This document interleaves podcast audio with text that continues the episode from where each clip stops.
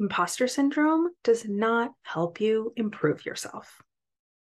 Here's a really common question that I get from clients. They tell me, I want to reduce my imposter syndrome, but I still want to find ways to improve and better myself.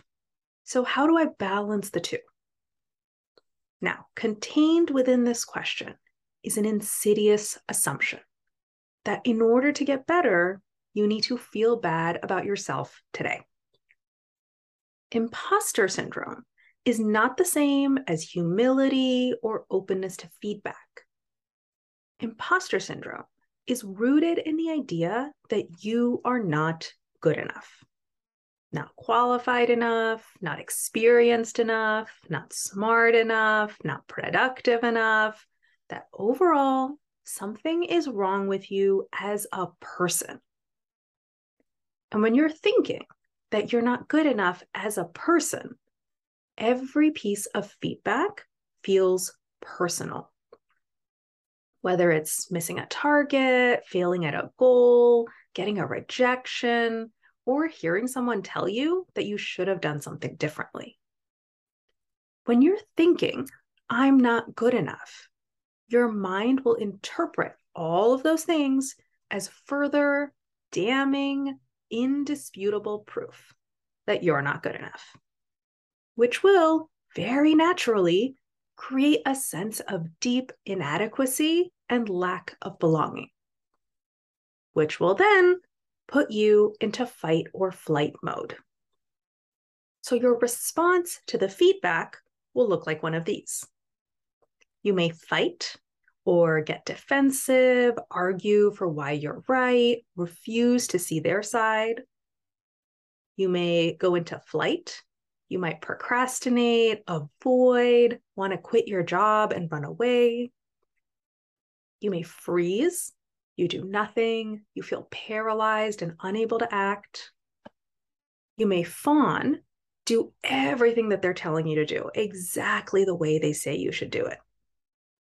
Or you might get frantic, do everything you can think of to correct the error as soon as possible. And none of these responses are an effective way to improve. You may still make some improvements.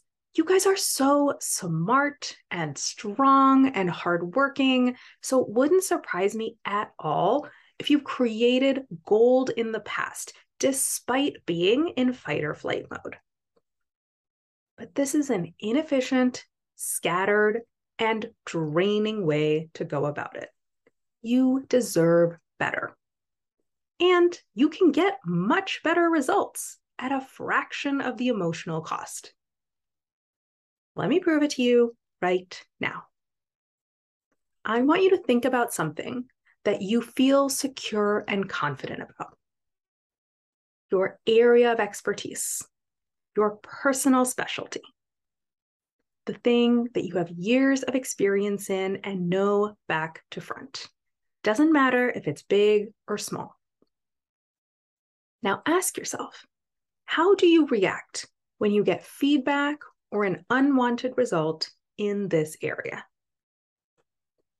If I had to guess, here's what happens you don't take it personally you don't make it mean that you're not good enough as a person.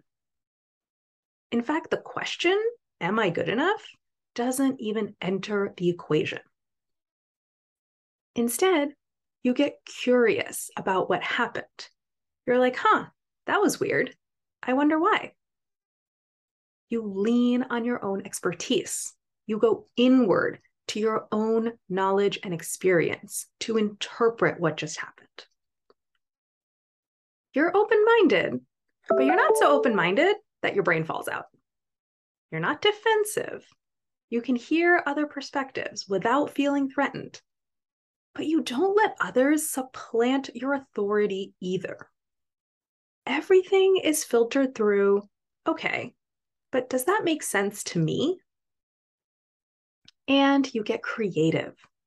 Something unexpected happened, you learned something new, you start coming up with different approaches to still get the results you want. And by doing all this, you improve and get better.